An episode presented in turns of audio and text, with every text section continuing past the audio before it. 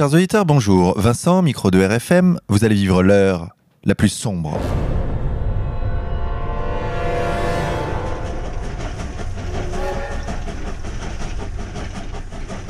Chers auditeurs, pour cette quatre-vingt-deuxième émission, nous avons le plaisir d'accueillir Jérôme Halzan. Jérôme, bonjour à vous.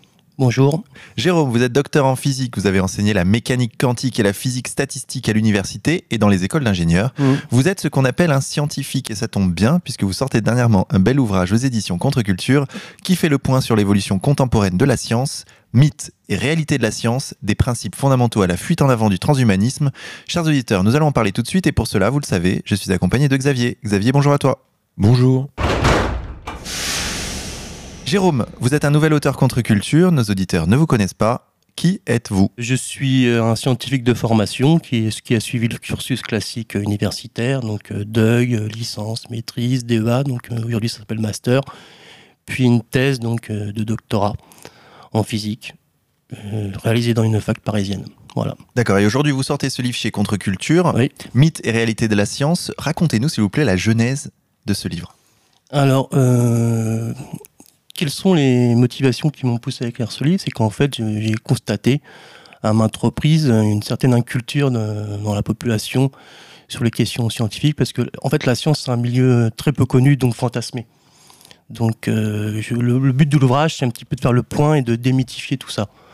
Donc, euh, l'ouvrage est divisé en cinq parties. La première partie, c'est une sociologie élémentaire de la science, parce qu'on est bien obligé de, de, de comprendre comment elle est, elle est fabriquée. Donc, euh, c'est une industrie désormais. Il y a six millions de chercheurs dans le monde et environ mille milliards de dollars dépensés chaque année dans le secteur R et D au sens large. Donc ça justifie une première, un premier chapitre qui est une sociologie de la recherche contemporaine. D'accord. Et alors quel est, quel est justement l'état de la recherche aujourd'hui ?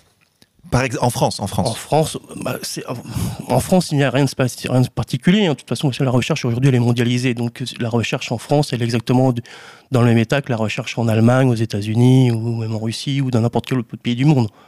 Donc, euh, il n'y a rien de spécifique euh, à la recherche française, en fait. À part peut-être euh, le fait que beaucoup de chercheurs en France soient des fonctionnaires, euh, comme des fonctionnaires de base, euh, n'importe lesquels. Donc euh, Alors, ce que vous décrivez dans votre euh, ouvrage, c'est euh, l'hyper-spécialisation euh, de la recherche scientifique et euh, l'accélération de ce, de ce processus euh, au cours des dernières années.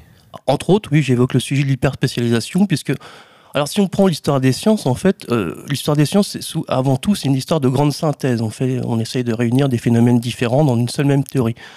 Donc ça existe toujours, mais ça c'est vraiment de la recherche de pointe qui concerne l'infime proportion des théoriciens.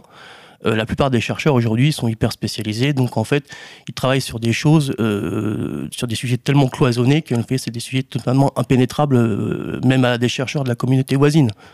Donc c'est devenu euh, quelque part... Euh, euh, je... Le terme exact, ce serait, euh, ce serait du pinaillage, quoi, du, euh, du raffinement un peu... Euh, des raffinements trop sophistiqués qui, qui n'apportent pas grand-chose finalement. Donc c'est vraiment euh, la recherche du détail pour du détail sans avoir une vue globale euh, des phénomènes physiques. Donc ça, c'est l'hyperspécialisation. La plupart des chercheurs aujourd'hui euh, dans le monde sont hyper spécialisés. Et pourtant, la recherche euh, scientifique oui. dépend euh, de plus en plus des besoins du marché. Comment vous euh, articulez euh... ces deux phénomènes ? Tout simplement parce qu'en fait, aujourd'hui, qu'est-ce que c'est que la recherche dans la plupart du temps ? C'est, c'est de l'innovation, c'est-à-dire en fait, c'est des variations, des variations de, de, de sujets qui ont déjà été euh, traités maintes et maintes fois. Donc en fait, c'est comme, imaginons, prenez, prenez exemple, par exemple d'un, d'un, d'un téléphone portable, euh, vous avez la version un, la version deux, la version trois, tout ça c'est des infimes variations euh, du même euh, appareil de base. Donc la recherche, c'est un peu la même chose.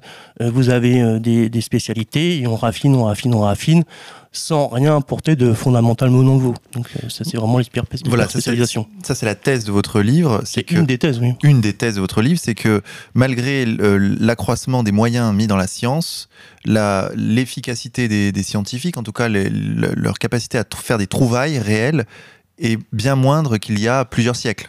Ça, c'est sûr, mais est-ce qu'on peut vraiment les blâmer ? Peut-être que les scientifiques ont mangé leur pain blanc, tout ce qui était facile à découvrir, ça a été, ça a été découvert.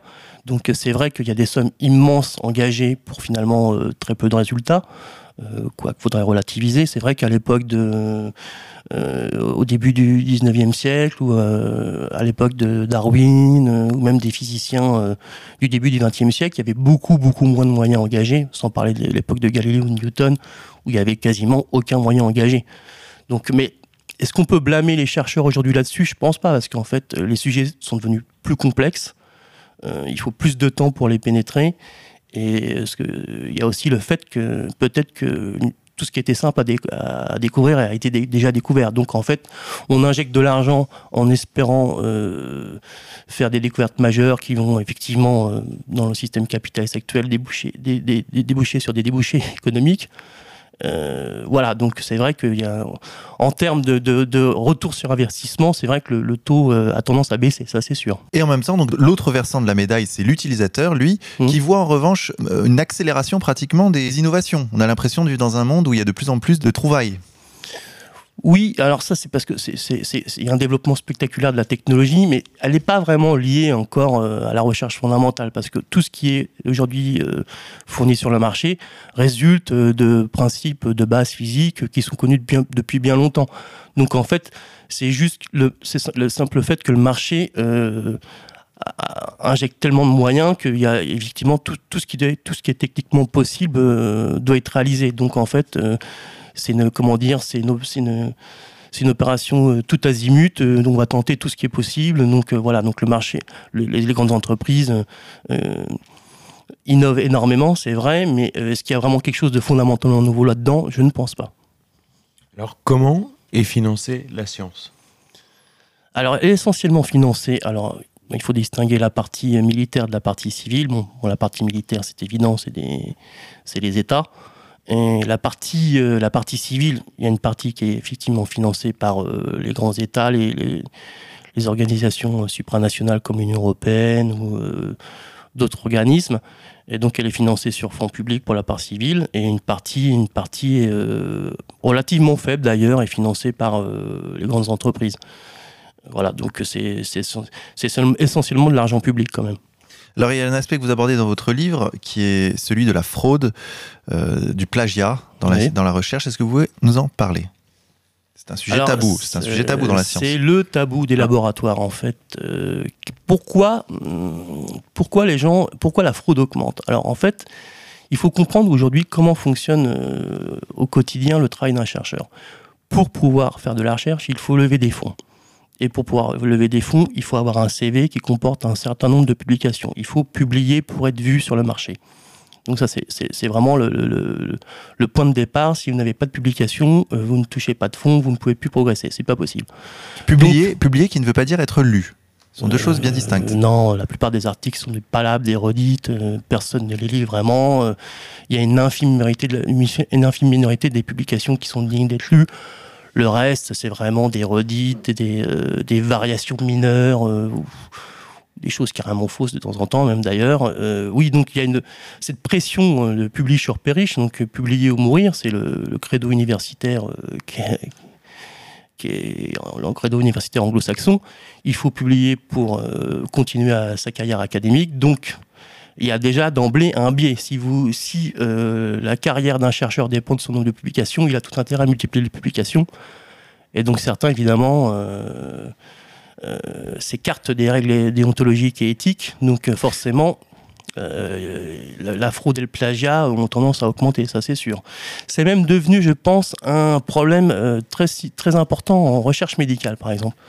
Et d'ailleurs, il y a même des, des, des grands noms, des, des, des, des grands éditeurs, je pense à l'éditeur du Lancet, la grande revue britannique, qui lui dit euh, carrément euh, que quatre-vingt-dix, quatre-vingt-quinze pour cent de la littérature médicale est à jeter à la poubelle, carrément. Il le dit clairement, d'ailleurs, je le cite dans, dans mon livre, c'est pas quelqu'un, c'est quelqu'un qui est euh, très haut placé. Donc si lui-même le dit, c'est qu'il y a un réel malaise. D'ailleurs, plusieurs, plusieurs grandes firmes ont tenté de reproduire des études médicales. Donc la firme américaine Amgen ou Bayer, l'allemand à Bayer. On se rend compte qu'il y a une immense crise de la reproductibilité, c'est-à-dire qu'en fait des études qui ont été publiées, qui ont été refaites par d'autres groupes, on se rend compte que rien ne fonctionne, que tout est bâclé, que... Oui, il y a un gros problème là-dessus. En recherche médicale, ça c'est certain. Alors sur ce manque de sérieux euh, dans les publications scientifiques, on a l'exemple de l'affaire Sokal et Jean Bricmont, oui, qui avaient publié justement... Euh, ça c'est en sociologie plutôt. En sociologie, oui, mais de façon euh, volontaire, un article qui ne voulait rien dire. Et cet article, étant donné la, la, la notoriété des auteurs, oui, était passé dans une revue étoilée. Oui, je me rappelle et, très bien. Euh, ouais. Donc, donc l'exemple d'une escroquerie euh, qui a fonctionné. Alors là, c'est en sociologie. C'est, à mon avis, en sociologie, c'est assez différent. C'est pas une science dure, mmh. donc euh, on peut un peu dire un peu n'importe quoi. Donc le problème est encore exacerbé dans les sciences. Euh... Ah, bien sûr. Alors en sciences dures, euh, la difficulté, c'est qu'il faut refaire les expériences en principe ou refaire les calculs. Tout le monde n'a pas le temps de le faire, mais c'est plus dur de, de frauder, je pense, en physique par exemple, que en sociologie, ça c'est sûr, parce que on peut pas totalement dire n'importe quoi non plus, quoi.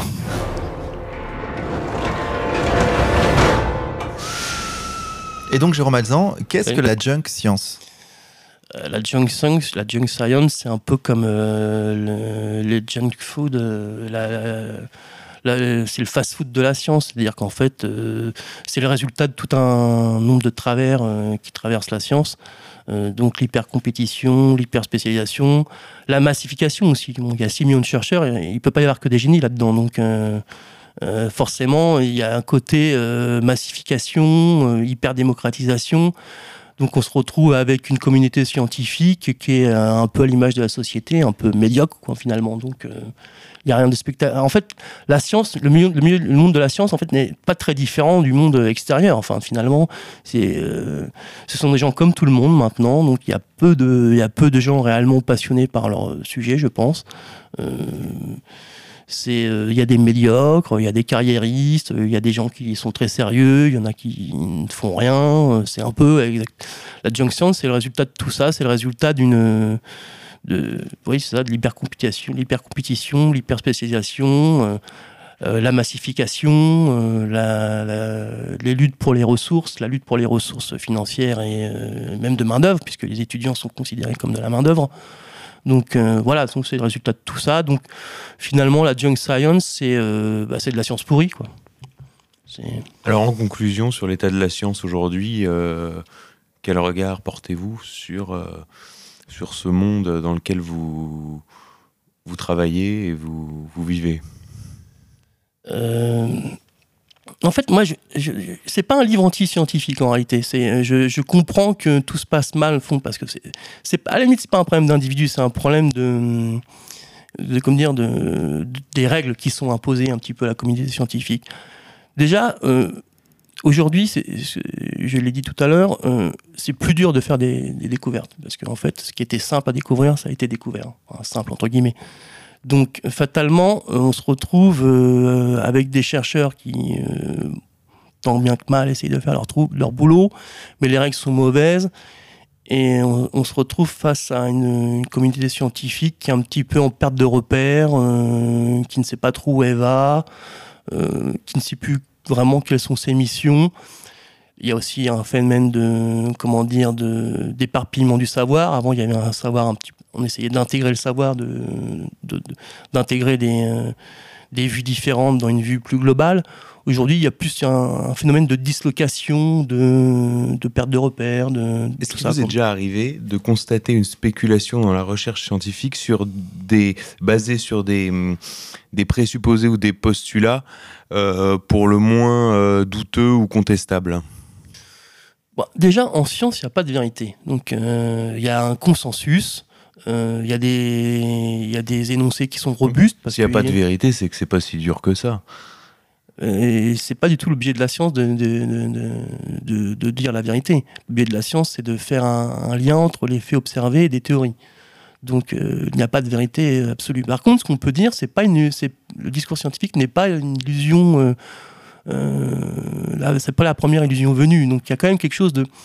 On semble, il semble quand même que la science dit quelque chose du réel. Enfin, on, on, on ne décrit pas le réel, on semble, semble flirter avec le réel. C'est-à-dire qu'en fait, il y a des, quand même des choses, euh, je pense au principe de conservation de l'énergie, par exemple, des choses qui semblent assez robustes et résister à l'épreuve du temps. C'est-à-dire qu'en fait, même en, en y passant plusieurs fois dessus, on constate que ça fonctionne toujours. Donc, okay. là, Quelles sont justement ces choses robustes et... ah, Ça, c'est le, c'est, c'est, c'est, c'est, c'est, c'est la, c'est la, c'est voilà. le deuxième chapitre. On y vient. Donc le deuxième chapitre, l'art de la transition. Voilà, le deuxième chapitre est consacré euh, aux à, concepts fondamentaux, aux concepts fondamentaux qui sont utilisés dans la science. Donc à, à savoir l'énergie, la température, l'entropie, alors, la chaleur. Si vous permettez, on va les prendre un par un et vous allez les expliquer on en quelques mots. Pas forcément tous les expliquer pour aujourd'hui. Les, les pour les auditeurs, pour les auditeurs de façon euh, vraiment didactique. Alors qu'est-ce que l'énergie, par exemple ? Alors déjà, l'énergie, c'est pas quelque chose. C'est un concept, c'est-à-dire c'est une idée qui a été forgée par les physiciens. Alors il faut savoir que c'est un concept, euh, tout le monde entend parler d'énergie en permanence, euh, ça semble assez intuitif pour beaucoup de gens, et en réalité c'est une notion extrêmement abstraite. Donc euh, d'ailleurs en fait euh, le concept euh, scientifique strict d'énergie n'apparaît qu'environ euh, au milieu du dix-neuvième siècle. Avant, on ne sait pas trop ce que c'est, on confond force, énergie, puissance, tout ça c'est confondu. Euh, par les scientifiques euh, du, euh, avant mille huit cent cinquante, on va dire. Tout ça, c'est un peu confondu. Et en fait, euh, c'est un concept euh, qui a été forgé donc, euh, je dis, au, du début du, au, au milieu du dix-neuvième siècle. Ça résulte d'un long travail de maturation d'idées sur ces différentes euh, notions. Et, euh, et c'est, c'est le résultat aussi d'une formalisation mathématique, parce que quand euh, vous parlez, vous utilisez un langage, le langage humain, qui est assez imprécis, circulaire. Et avec la formalisation mathématique, les physiciens du dix-neuvième siècle ont pu se parler entre eux, même si vous, un Allemand pouvait parler à un Écossais, ou un Italien, ou un Français. Euh, et finalement, ils, ils parlaient le même langage avec les mathématiques. Parce que donc, ça, ça c'était, c'est assez important. Alors maintenant, de quoi euh, l'énergie est-elle le nom ? C'est ça la question. L'énergie, en fait, c'est un principe de conservation. Quoi que vous fassiez, que vous considérez des réactions chimiques, nucléaires, euh, de l'hydraulique ou euh, de l'électricité, l'énergie se conserve toujours, toujours, toujours. C'est un nombre qu'on peut calculer sur un système donné. Elle se conserve toujours. Donc c'est une étrangeté de la, de la science, euh, c'est une étrangeté de la nature. Il y a un nombre qui se conserve toujours. On peut le calculer en fonction du système qu'on étudie, et ce nombre se conserve. Donc en fait, stricto sensu, on ne produit jamais d'énergie. On convertit une forme d'énergie en une autre forme d'énergie. Donc c'est un des exemples que j'aborde dans le second chapitre, donc où j'explique en détail ce, ce, la, la genèse de ce concept et à quoi il correspond dans la nature. Et Jérôme Halzan, la température, c'est quoi ? Ah, toujours pareil, c'est pas quelque chose, c'est un concept euh, qui est en fait aussi, là aussi c'est très, c'est, alors c'est, y a une, si vous posez la question à l'homme de la rue, la température pour lui c'est évident, c'est soit chaud, soit froid. Donc en gros euh, c'est quelque chose comme ça.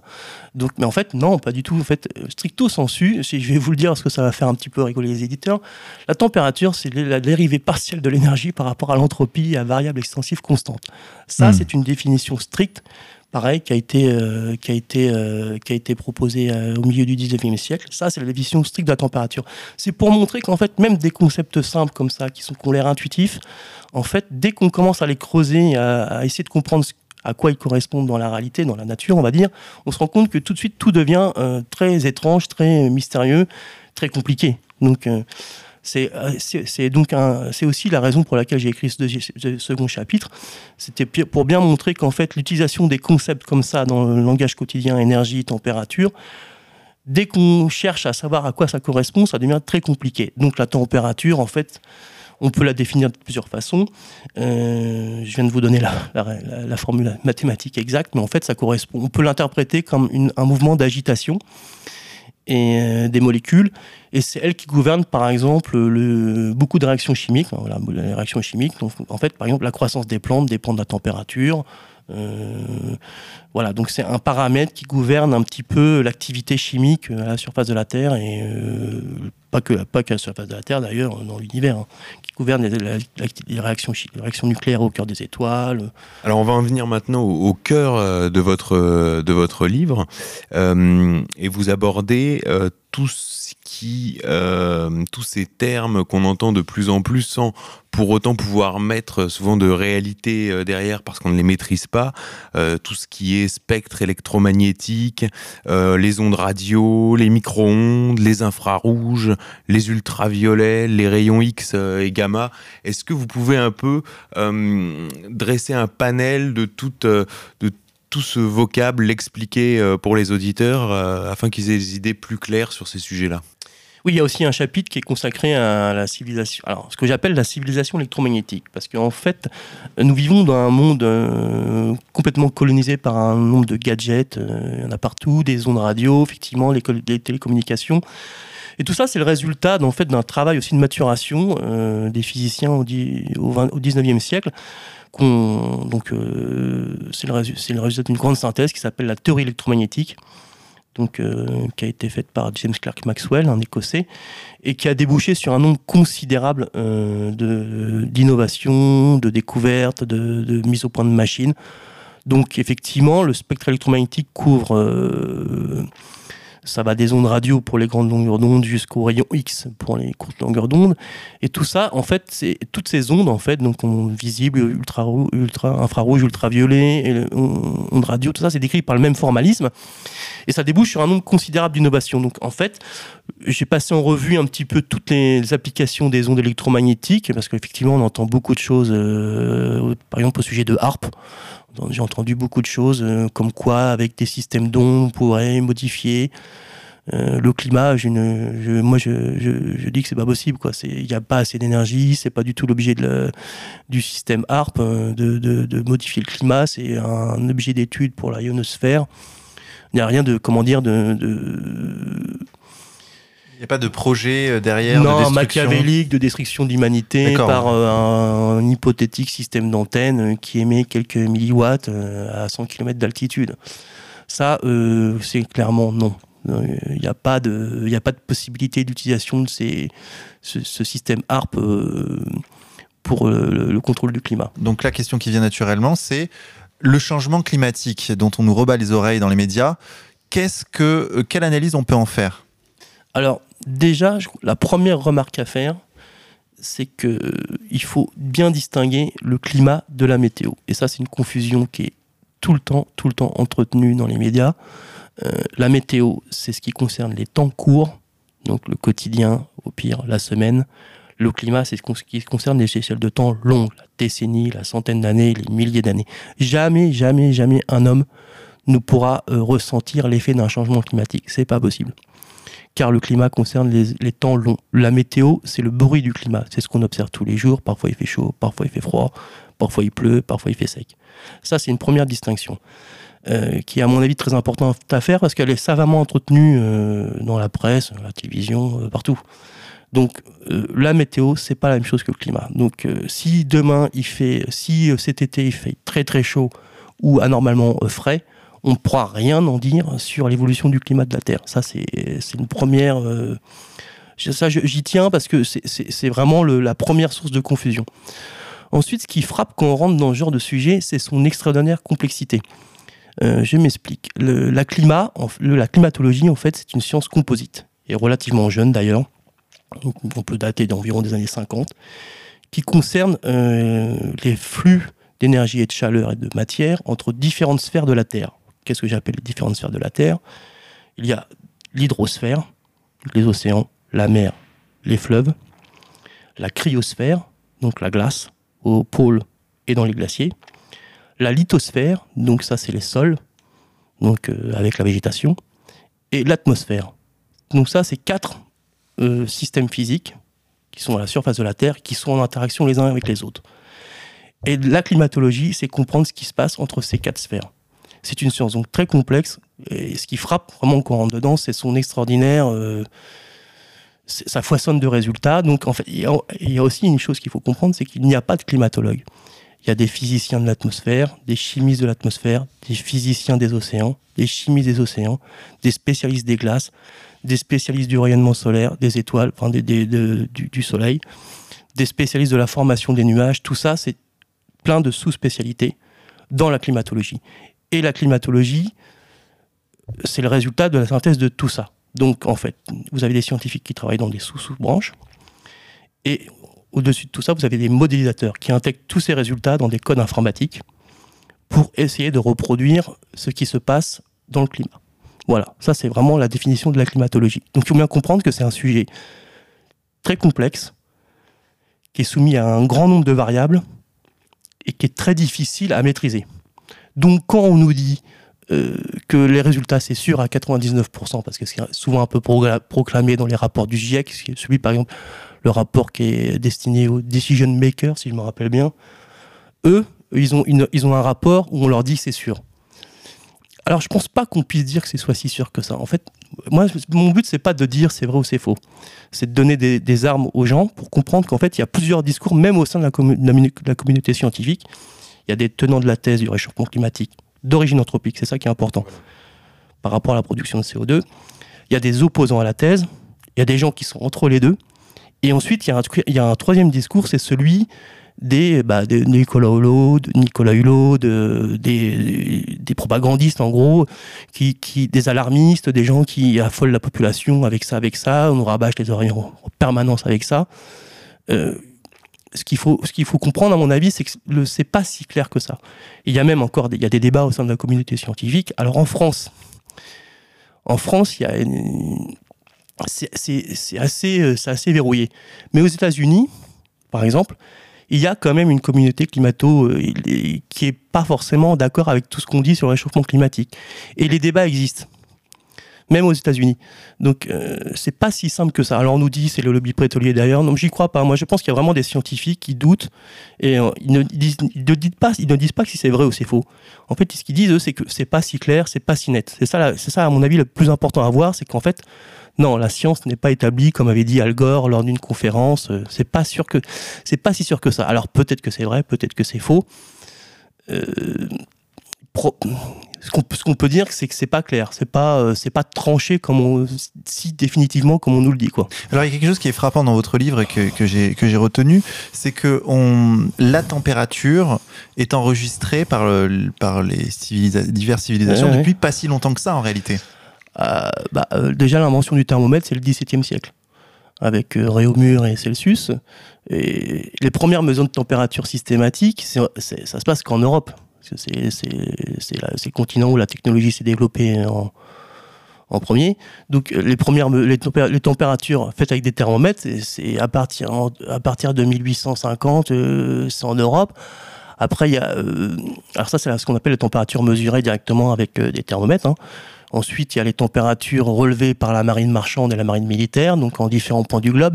Mais on n'a pas, on n'a pas de données sur l'ensemble du globe pendant euh, ce qu'on appelle la, la, la, la climatologie, euh, comment dire, euh, observationnelle, on va dire. Hein. Donc à partir du dix-neuvième siècle, on n'a pas de données sur l'ensemble du globe.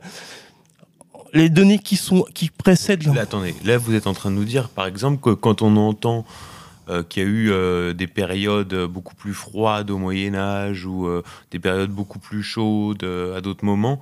Tout ça, c'est, c'est, c'est, alors, ces données c'est... sont sujettes à, à caution. Pas forcément, pas forcément, mais c'est, ça, c'est, des données qui sont, c'est des données qui sont, on appelle ça des, des proxys, c'est des, c'est des données qui sont reconstruites à partir d'autres, indi- d'autres indicateurs. Donc il y a une science, par exemple, qui s'appelle la dendrochronologie, chronologie, euh, enfin, c'est un mot compliqué, c'est l'étude de la croissance des cernes dans les arbres, donc le nombre d'anneaux. Et on peut reconstruire des températures là-dessus. Il y a aussi des mesures avec euh, la glace, par exemple euh, au pôle, puisque plus on creuse, plus on, plus on creuse euh, profond dans les pôles, plus on peut retrouver de l'air euh, emprisonné. Avec euh, il y a de la datation isotopique à l'oxygène, on peut retrouver des températures comme ça. Oui, oui. Donc euh, il y a, il y a plusieurs types de données de température. Et les données satellitaires, par exemple, ça, ça ne concerne que les seuls États-Unis. Qu'on, euh, c'est les seuls qui ont des données satellitaires, puisque c'est les seuls qui avaient les moyens de, d'avoir un réseau de satellites pour monitorer la Terre entière. Donc effectivement, il y a plusieurs jeux de données, et euh, il y a ce qu'on peut dire. Alors, il y a, il y a plusieurs. C'est, c'est un sujet très vaste. Hein. Euh, et, ce qu'on peut dire, c'est qu'effectivement, dans le passé, il y a eu des épisodes plus chauds et plus froids qu'aujourd'hui. Ça, c'est sûr. Euh, euh, par exemple, euh, donc on a une courbe de température, donc qui, est, qui vaut ce qu'elle vaut. Mais alors, on nous dit souvent aussi que nous sommes dans une situation exceptionnelle. Pareil, c'est, il faut relativiser, parce que là, j'ai pris quelques chiffres avec moi. Euh, sous Louis quatorze, il y a eu, un, durant ce qu'on appelle le petit âge glaciaire, euh, les températures en France étaient terriblement basses pendant deux ans, donc entre mille six cent quatre-vingt-dix-huit et mille six cent quatre-vingt-dix-neuf, ça a fait deux millions de morts sur un royaume qui comptait vingt millions de sujets.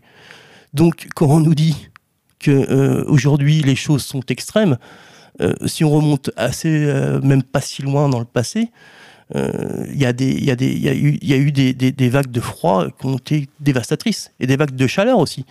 En, même en France, au dix-huitième siècle, toujours sous, en mille sept cent quatorze, euh, une, une sécheresse terrible avec un climat de type, euh, certains auteurs décrivent comme saharien, euh, sept cent mille morts, donc trente ans plus tard, boum, rebolote. Donc les événements extrêmes, donc là c'est un autre sujet, donc c'est le sujet des événements extrêmes qu'on nous dit que le réchauffement climatique d'origine anthropique produirait. Euh, si, on, si on va dans le passé et qu'on regarde les, les événements extrêmes, on peut en trouver, mais euh, moult et moult. Euh, comme les cyclones euh, aux Caraïbes euh, qui faisaient vingt mille morts d'un coup. C'était, euh, ça, ça a existé. Alors on ne peut rien en dire, en fait. Ce sont des, ce sont des événements extrêmes. Euh, on peut rien, on peut pas les relier à une telle ou telle euh, modification cas, climatique. Ces données tempèrent le, le l'alarmisme, le catastrophisme fait. ambiant tout à euh, fait. nourri. Et c'est pareil, vous, vous parliez tout à l'heure de, de, de, de propagande à propos de ces sujets-là, avec des images effectivement impressionnantes d'endroits pollués avec des montagnes de déchets. Oui, oui, oui. L'ours polaire, polaire, polaire ah, qui se noie. Polaire, l'ours polaire qui se noie, ça c'est vraiment ça, c'est fantastique. C'est génial comme image. Alors c'est fantastique parce que l'ours polaire, c'est un animal qui peut faire des centaines de kilomètres à la nage sans se fatiguer. Donc même s'il est sur un bout de banquise cassé, euh, il pourra retrouver la banquise très facilement. Alors ça, c'est ça, c'est l'image qu'on voit toujours dans Le Monde, dans le, dans le Figaro, dans Libération, ce fameux ours polaire qui est, qui est sur un bout de banquise euh, cassé. Il euh, n'y a aucun problème pour lui, il peut nager des centaines de kilomètres sans souci. Donc euh, n'ayons pas peur pour les ours polaires. Est-ce qu'on peut, est-ce qu'on peut aller jusqu'à imaginer que pour servir une idéologie, les scientifiques pourraient se fonder sur des études carrément fausses pour le coup ? En matière de climat? Je dirais pas forcément faux. Je, je pense là-dedans qu'en fait, il y a des. C'est ce que je disais tout à l'heure, les, les scientifiques, ce sont des hommes comme les autres.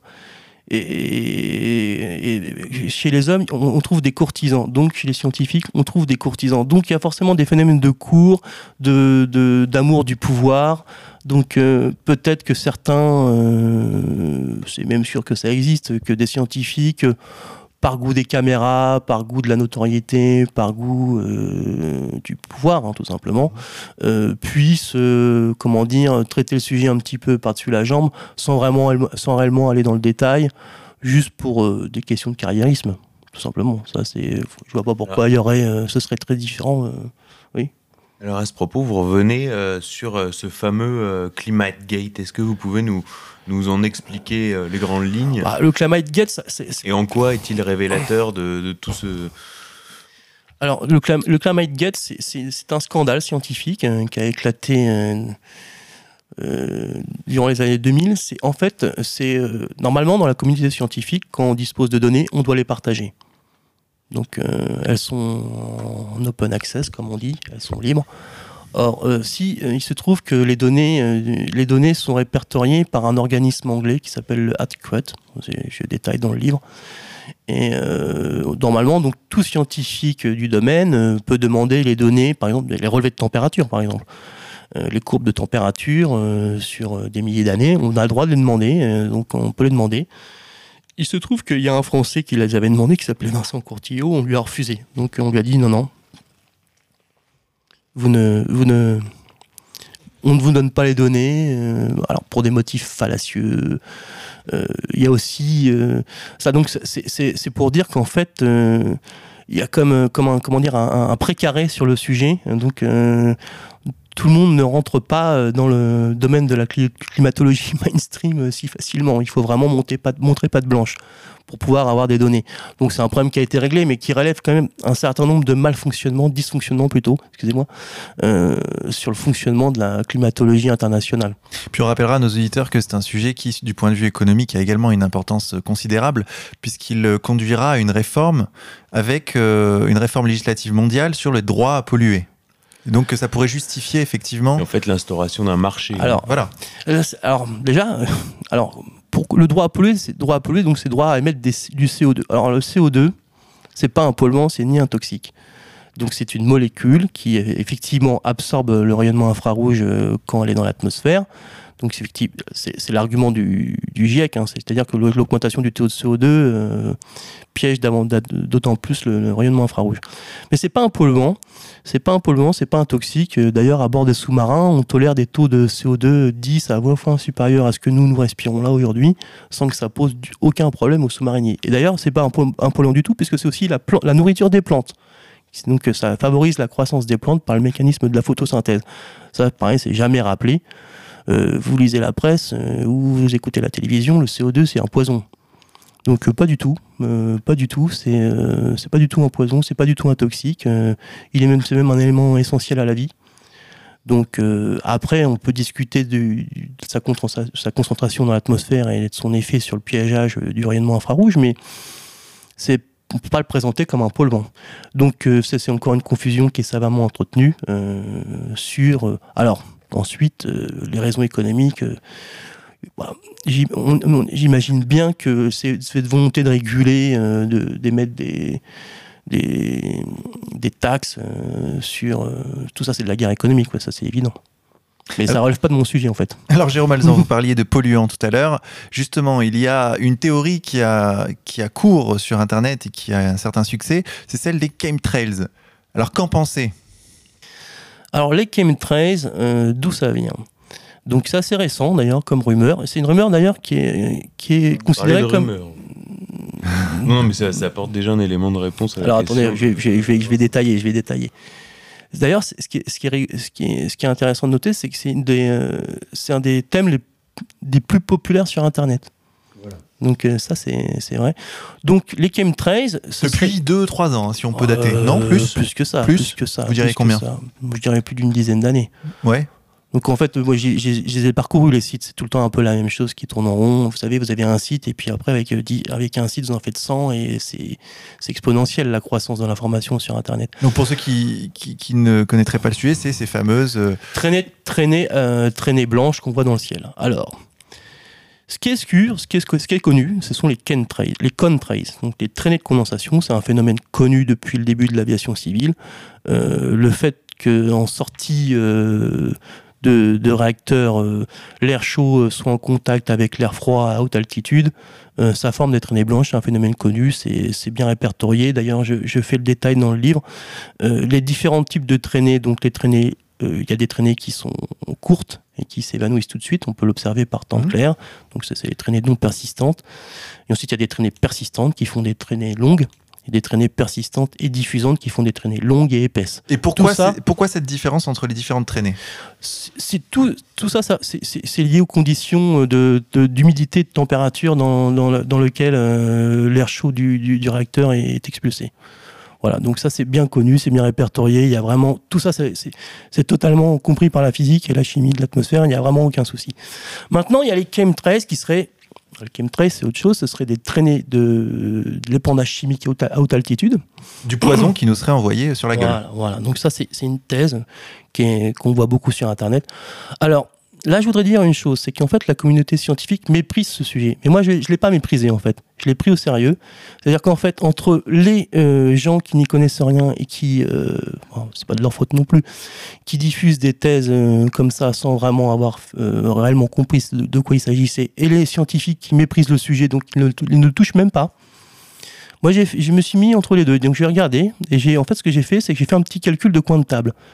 Euh, admettons qu'il y a une volonté criminelle de, euh, comment dire, euh, de euh, empoisonner l'humanité entière par ce moyen. Donc chaque année, chaque jour, il y a quatre-vingt mille vols. D'accord ? J'ai pris les chiffres de l'aviation civile euh, qu'on peut trouver sur l'aviation civile. En France, quatre-vingt mille euh, vols. Dans le monde. Dans le monde. Dans le monde. D'accord. Là-dedans, il y a des longs courriers, des moyens courriers et des euh, courts courriers. D'accord ? Donc ça fait différents types d'appareils qui peuvent euh, emporter. Euh, hypothétiquement, euh, un certain nombre de liquides qui seraient destinés à empoisonner la population, qui feraient des chemtrails. On est d'accord? Donc, je prends les quatre-vingt mille vols, euh, je prends donc quatre-vingt mille appareils, je suppose que toute l'aviation euh, civile est mobilisée, d'accord, admettons, pour les euh... besoins de la démonstration. D'accord. Je mets dix Alors là, je les défenseurs dix... de la thèse des chemtrails vous diront non, il n'y a que certains avions. Ah bah sont... oui, bah justement, je, vais le calcul, je fais le calcul jusqu'au bout. Donc, je prends les quatre-vingt mille vols, je mets dix tonnes de produits chimiques toxique pour l'homme par appareil, chiffre énorme, parce que la masse au décollage conditionne tout dans l'aviation civile. Vous avez, le, la, vous avez le kérosène, bien sûr, le fret et la, les, les passagers. Donc tout ça, donc ça, ça fait déjà une masse, mais je rajoute dix tonnes, enfin, admettons, hein, je mets dix tonnes par, pour les besoins de la démonstration, de produits toxiques, et je multiplie tout ça par le nombre de vols. Donc j'obtiens un certain nombre de, de une quantité de matière qui, est, qui serait répandue euh, chaque jour dans l'atmosphère. Ensuite, je divise tout ça par la surface de la Terre, puisque je suppose que le, le polluant se, se diffuse sur toute la Terre, on est d'accord? Bah non, justement, elle se diffuse au-dessus des donc, villes. En fait, j'ai pas, j'ai même, même raffiné mon petit calcul, donc je considère qu'en fait, le, le, le, le produit toxique euh, hypothétiquement euh, déversé par les chemtrails se déverse sur les terres émergées, même j'ai même pris euh, dix pour cent des terres émergées, enfin j'ai fait un calcul comme ça, et je montre en fait que même en mobilisant toute l'aviation la, euh, civile, euh, en mettant, en, en, en plaçant dix tonnes par, sur chaque appareil, ce qui est un chiffre énorme, et en supposant que tout ça se répand sur euh, les terres habitées, je trouve que ça fait un centilitre par hectare, c'est-à-dire un chiffre totalement dérisoire, un hectare c'est cent mètres sur cent mètres, Donc voilà, c'est le genre de calcul que euh, je n'ai vu nulle part en fait. Donc c'est quand même, un, je pense que c'était important de le faire parce qu'en fait, c'est, c'est, rien n'est jamais chiffré, euh, répertorié, documenté dans, dans, dans les théories sur les chemtrails. Alors euh, je veux bien, je veux, je veux, moi je suis, je, je suis prêt à recevoir tous les arguments. Mais j'aimerais avoir des chiffres et des données, euh, comment dire, fiables. Voilà. Donc en gros, vous nous dites que quand bien même chercherait-il à nous empoisonner par les avions, euh, les quantités déversées sur nous sont totalement dérisoires et ne, et ne suffiraient pas pour nous, pour atteindre l'objectif. Oui, c'est ça. Donc euh, je, je, je trouve que c'est un chiffre... Euh, euh, de, de, la quantité déversée serait si faible, en, en supposant même euh, que toute l'aviation civile soit mobilisée. Ce qui est, euh, on imagine mal des... Euh, des millions d'hommes capables de, de charger, de...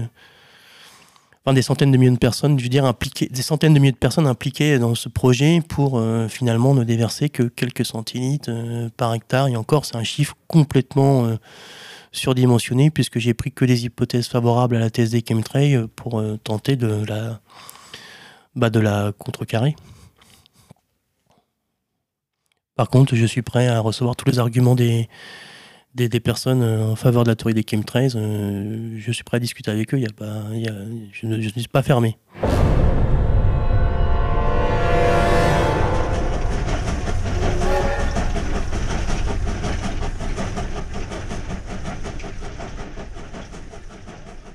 Alors il y a un sujet sur lequel vous concluez votre, votre ouvrage et qui... Euh, donne des perspectives pour les sciences futures, c'est ce sujet dont on parle beaucoup en ce moment, du transhumanisme. Et alors c'est un sujet à la mode. Moi ce que j'ai remarqué, c'est qu'en fait il y avait beaucoup de critiques euh, morales et politiques et philosophiques du sujet, mais euh, je n'ai pas trouvé encore de, donc c'est peut-être moi là, qui ai fait la première, de critiques euh, strictement scientifiques euh, du transhumanisme. Alors le transhumanisme, c'est un mélange d'idéologie, de programmes scientifiques, de volonté politique, tout ça c'est un, un peu un fourre-tout. Euh, alors ça résulte de quoi? Ça résulte en fait d'une volonté euh, d'une élite américaine de faire converger quatre domaines de la science, qui sont les nanotechnologies pour la maîtrise de l'atome. On appelle les N B I C. N B I C, tout à fait. Les biotechnologies pour la maîtrise du gène. Euh, l'intelligence artificielle pour la simulation du neurone et les sciences cognitives. Pour l'intelligence bah, artificielle, excusez-moi, c'est pour la maîtrise euh, des codes informatiques et les sciences cognitives pour, euh, comment dire, euh, la description euh, profonde euh, des neurones, leur, leur compréhension, voilà. Donc ça, c'est ces quatre domaines de... Ces quatre domaines existent. L'intelligence artificielle, c'est un domaine des mathématiques et de l'informatique. Les biotechnologies, tout le monde connaît euh, le séquençage A D N. Les nanotechnologies, euh, bon, c'est le résultat euh, de long développement euh, de la maîtrise de l'atome, euh, de, la de la matière à l'échelle atomique. Et les sciences cognitives, c'est ce qu'on appelle les neurosciences. Donc tout ça, ça existe pris séparément. Ensuite, euh, il existe bien sûr des connexions entre ces différents domaines, c'est ce qu'on appelle l'interdisciplinarité. Mais de là à dire qu'en fait, euh, à partir d'une maîtrise euh, totale de ces quatre champs, on pourrait, euh, comment dire, re refaçonner la vie dans son intégralité, parce que c'est un petit peu le projet des transhumanistes, je trouve qu'on va vite en besogne. Moi, ce que je, je, je, ce que, ce que je vois, en fait, c'est qu'il y a un, un mélange de vrai et de faux là-dedans. Bien sûr qu'il y a des volontés de transformer l'homme, euh, on le sait. Mais de là à le transformer radicalement en une espèce totalement nouvelle, parce que c'est un petit peu le, le but affiché des transhumanismes, je pense qu'il faudrait quand même relativiser un petit peu. Donc certes, euh, des choses existent, euh, d'ailleurs on peut s'en inquiéter, ça c'est sûr. Euh, j'ai fait un petit peu un état de l'art de la recherche euh, dans le domaine de, de l'intelligence artificielle, euh, des, des neurosciences et des sciences cognitives. Donc oui, effectivement, il y a des choses fascinantes, très intéressantes, euh, comme par exemple euh, euh, l'œil artificiel. Hein, ça, c'est, c'est, c'est, c'est les Allemands qui développent ça, donc euh, ils ont toujours été fans d'optique. Et donc y, effectivement, il y a des, des progrès qui semblent assez, assez époustouflants, mais qui sont encore relativisés. Et il y a aussi, euh, derrière tout ça, parce qu'en fait, c'est un projet de la Silicon Valley, c'est un projet des dirigeants, de la, des, des, des, grands, des grands patrons de la Silicon Valley. Il y a le côté un peu dingue des Américains, souvent, qui sont un peu, euh, sont un peu des grands enfants, qui veulent tout tenter. Euh, il y a un peu un côté faustien, il y a un peu un côté... Euh, il y a un côté business aussi, c'est ça qui est un peu caché. C'est qu'en fait, les transhumanistes, euh, si le mot... Euh, si on peut, si on pouvait en parler comme d'une secte quelque part, euh, tente, tente euh, de, de, de noyauter un petit peu la société civile. On le voit en France, par exemple, avec Laurent Alexandre, euh, qu'on mmh. voit souvent d'ailleurs à la télévision, qui défend cette thèse. Mais lui, par exemple, euh, si, on, si, on, si on cherche bien, il est actionnaire d'une boîte de, de génétique. Euh, son, son projet de transhumanisme, euh, c'est aussi un projet de faire de l'argent. Donc, euh, est-ce qu'il n'y a pas une part de hype, de battage là-dedans pour vendre un truc euh, dont on n'est pas encore sûr? Alors moi, je ne conclue pas, toujours pareil, c'est plutôt une, une critique scientifique, c'est-à-dire que j'essaie de voir, de voir ce qui est possible de ce qui n'est pas possible, mmh. de ce qui est délirant, de ce qui, ce qui relève du blabla, ce qui relève de, de l'enfumage, parce que ça peut exister aussi. Donc, euh, à voir. Donc, bon, bien sûr, je, je, je, j'ai mon avis. Mais le, ce que je vois, moi, c'est qu'il y a une volonté aussi de, de, de, d'enfumer un petit peu la population sur des, sur des, euh, des projets comme ça un peu délirants, euh, qui ne sont pas forcément toujours, toujours étayés. D'ailleurs, il faut voir que la, la, la question de transhumanisme est complètement ignorée du milieu de la recherche euh, institutionnelle. C'est un truc qui n'existe pas dans les, à l'université ni dans les centres de recherche. C'est complètement euh, ignoré. Donc, c'est plutôt une affaire de gens... Des, des outsiders, enfin, des gens qui sont à l'extérieur de la, la communauté scientifique, qui, qui sont proches des milieux d'affaires, mais dans le milieu euh, académique et euh, de la recherche publique, que ce soit en France, aux États-Unis ou partout ailleurs, ça n'existe pas. C'est complètement perçu comme une thèse farfelue. Alors, ça ne veut pas dire que c'est faux. Ça veut peut-être aussi dire que les, les académiques, euh, les, les, les gens, en, les, les, ceux qui sont en place, les institutionnels, auraient tendance à, les, les universitaires installés, on va dire, aurait tendance à peut-être ignorer le sujet, par, peut-être par fainéantise aussi, parfois aussi, donc, euh, euh, ou par... Euh... voilà, donc, euh, euh, c'est un sujet euh, assez riche, effectivement, donc il euh, y a beaucoup de choses à dire, et faut, faudrait... Moi, je m'interroge, en fait, sur la volonté réelle euh, des, euh, des dirigeants de Google, par exemple. Qu'est-ce qu'ils veulent vraiment faire? Je me suis posé la question. Alors, j'ai cherché longtemps sur Internet et c'est très difficile, très difficile de trouver de l'information sur euh, la société Google. D'ailleurs, il y a une société maintenant qui s'appelle Alphabet, qui chapeaute Google, qui est un immense groupe, qui rachète euh, tout azimut. Euh... C'est très intéressant parce qu'on va vers un monopole ouais, exactement, euh, ouais. de la recherche scientifique. Ah oui, oui, oui, il y a, il y a le... hyper-fragmentation. On observe ce, ce phénomène que vous décrivez, c'est de vrai. concentration monopolistique, c'est vrai, c'est qui est vrai, tout à fait vrai. impressionnant. En recherche appliquée, en tout cas, c'est sûr que les grandes entreprises américaines du web, hein, les géants du web, bon, Google, en, Alphabet en premier, ont une puissance de feu. Bon, ils ont avec l'argent gagné par leur situation de monopole sur les moteurs de recherche, ils ont une puissance, ils ont une puissance financière et d'investissement qui est considérable. Et d'ailleurs, aux États-Unis, euh, j'ai, j'ai le chiffre en tête, il y a un quart de la recherche en biotechnologie qui est, fourni, qui est financée sur fonds privés. C'est-à-dire qu'en fait, maintenant, c'est, c'est, c'est vraiment des entreprises qui euh, peuvent pro, euh, établir des programmes de recherche comme des États, euh, comme, autant, comme autant des États modernes. Hein, c'est... Donc, on, ils peuvent programmer de la recherche sur dix, vingt ans, en embauchant des, des, des docteurs qui sortent d'université. Ils peuvent le faire. Mais ça reste quand même, ça reste quand même, une, ça reste quand même quelque chose qui est un petit, qui n'est pas du tout considéré comme sérieux. Je parle du transhumanisme, là, hein, pour, pour Alphabet, par les universitaires. Mais bon, alors, euh, t- toujours éthique. Euh, je voulais finir sur un point, c'est qu'il est très, très difficile de trouver de l'information sur Alphabet, sur ses buts. Sur, euh, c'est très très très difficile. Vous semblez euh, toutefois euh, évacuer une question. Vous prenez la science comme un absolu, sans poser la question de la volonté politique euh, qui oriente en quelque sorte les, les recherches scientifiques. Je pense par exemple au transhumanisme. On voit euh, vraiment une volonté politique de, de pousser à ça. Euh, dans des tas de, de secteurs, je pense notamment euh, euh, en France, le Grand Orient est très euh, en avance sur cette question-là. Son nouveau grand maître Christophe Abbas, qui est ophtalmologiste au quinze vingt, euh, est vraiment euh, se pose en tout cas comme un spécialiste. Mmh. On sait euh, l'infiltration euh, de la franc-maçonnerie euh, dans les milieux scientifiques. Est-ce que vous n'évacuez pas un peu rapidement euh, la question politique par rapport à à la recherche scientifique? Alors, moi, mon propos, c'est de savoir ce qui, est, ce qui est raisonnable du point de vue scientifique, de ce qui est délirant. C'est pareil, ce qui est raisonnable du, du point de vue scientifique, de ce qui est délirant. C'est ça, mon, mon, mon propos. Après, je, je, je, je sais bien qu'il y a des, il y a des, il y a, il y a de l'argent qui est distribué à telle et telle équipe de recherche, donc forcément, je sais bien qu'il y a, il y a une politique derrière. Donc, je n'évacue pas la, la question politique. C'est vraiment, moi, c'est vraiment, c'est mon point de vue, si vous voulez, c'est vraiment de faire une critique scientifique du sujet, pas une critique morale ou politique. Est-ce que c'est possible ou est-ce que c'est pas possible?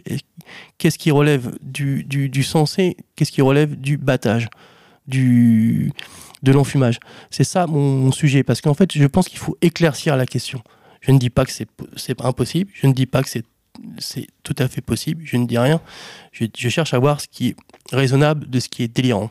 À mon avis, c'est ça le plus important, c'est de donner des éléments pour pouvoir comprendre au moins la question sur la, sur, en, en termes purement technologiques, tout simplement. Est-ce que c'est pas justement la, la limite de la science de se poser euh, comme un absolu, indépendant des contraintes politiques, alors qu'évidemment, le politique est essentiel? Alors...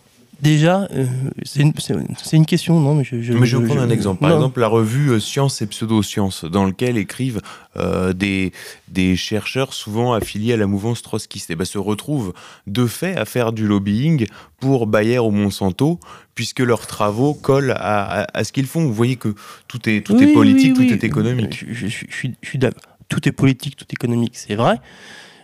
N'empêche qu'il y a quand même des choses qui semblent, résist, qui semblent traverser les idéologies. Euh, si...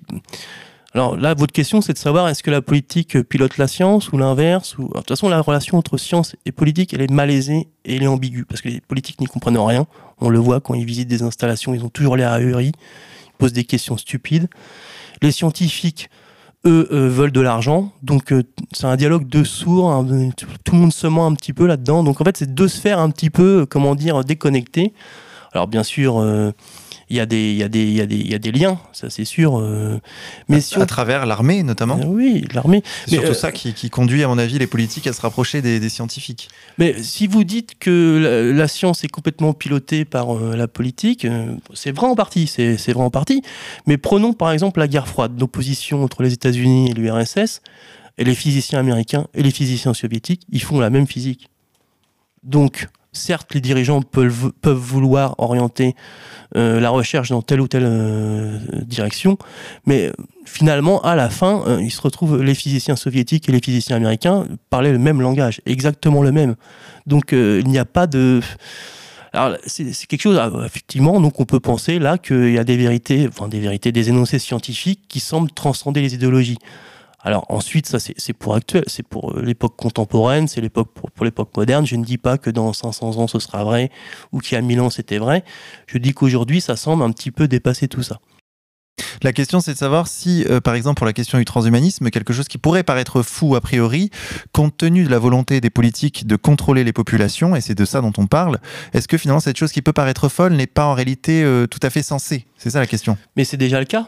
Si, si euh, c'est déjà le cas, les populations sont déjà manipulées. Euh, euh, il y avait Michel Drac, l'autre jour, j'écoutais, il parlait de la zombification de la société. C'est déjà le cas, c'est déjà à l'œuvre, en fait. Donc, il n'y a pas besoin d'imaginer des trucs délirants, c'est déjà là. La manipulation des masses euh, par la technologie, elle est déjà présente. Et par la télévision. Par la télévision, par les smartphones, par les, les médias, les réseaux sociaux, c'est déjà présent. Donc, pourquoi imaginer des créatures de Frankenstein alors que le mal est déjà là, devant nous? Donc c'est euh, la manipulation de la, la, la, population, la, la, la manipulation de la population par la technologie, c'est un fait présent, contemporain, réel. Donc Voilà, je, vois, je ne vois pas une nécessité d'aller chercher des, des, des, des chimères.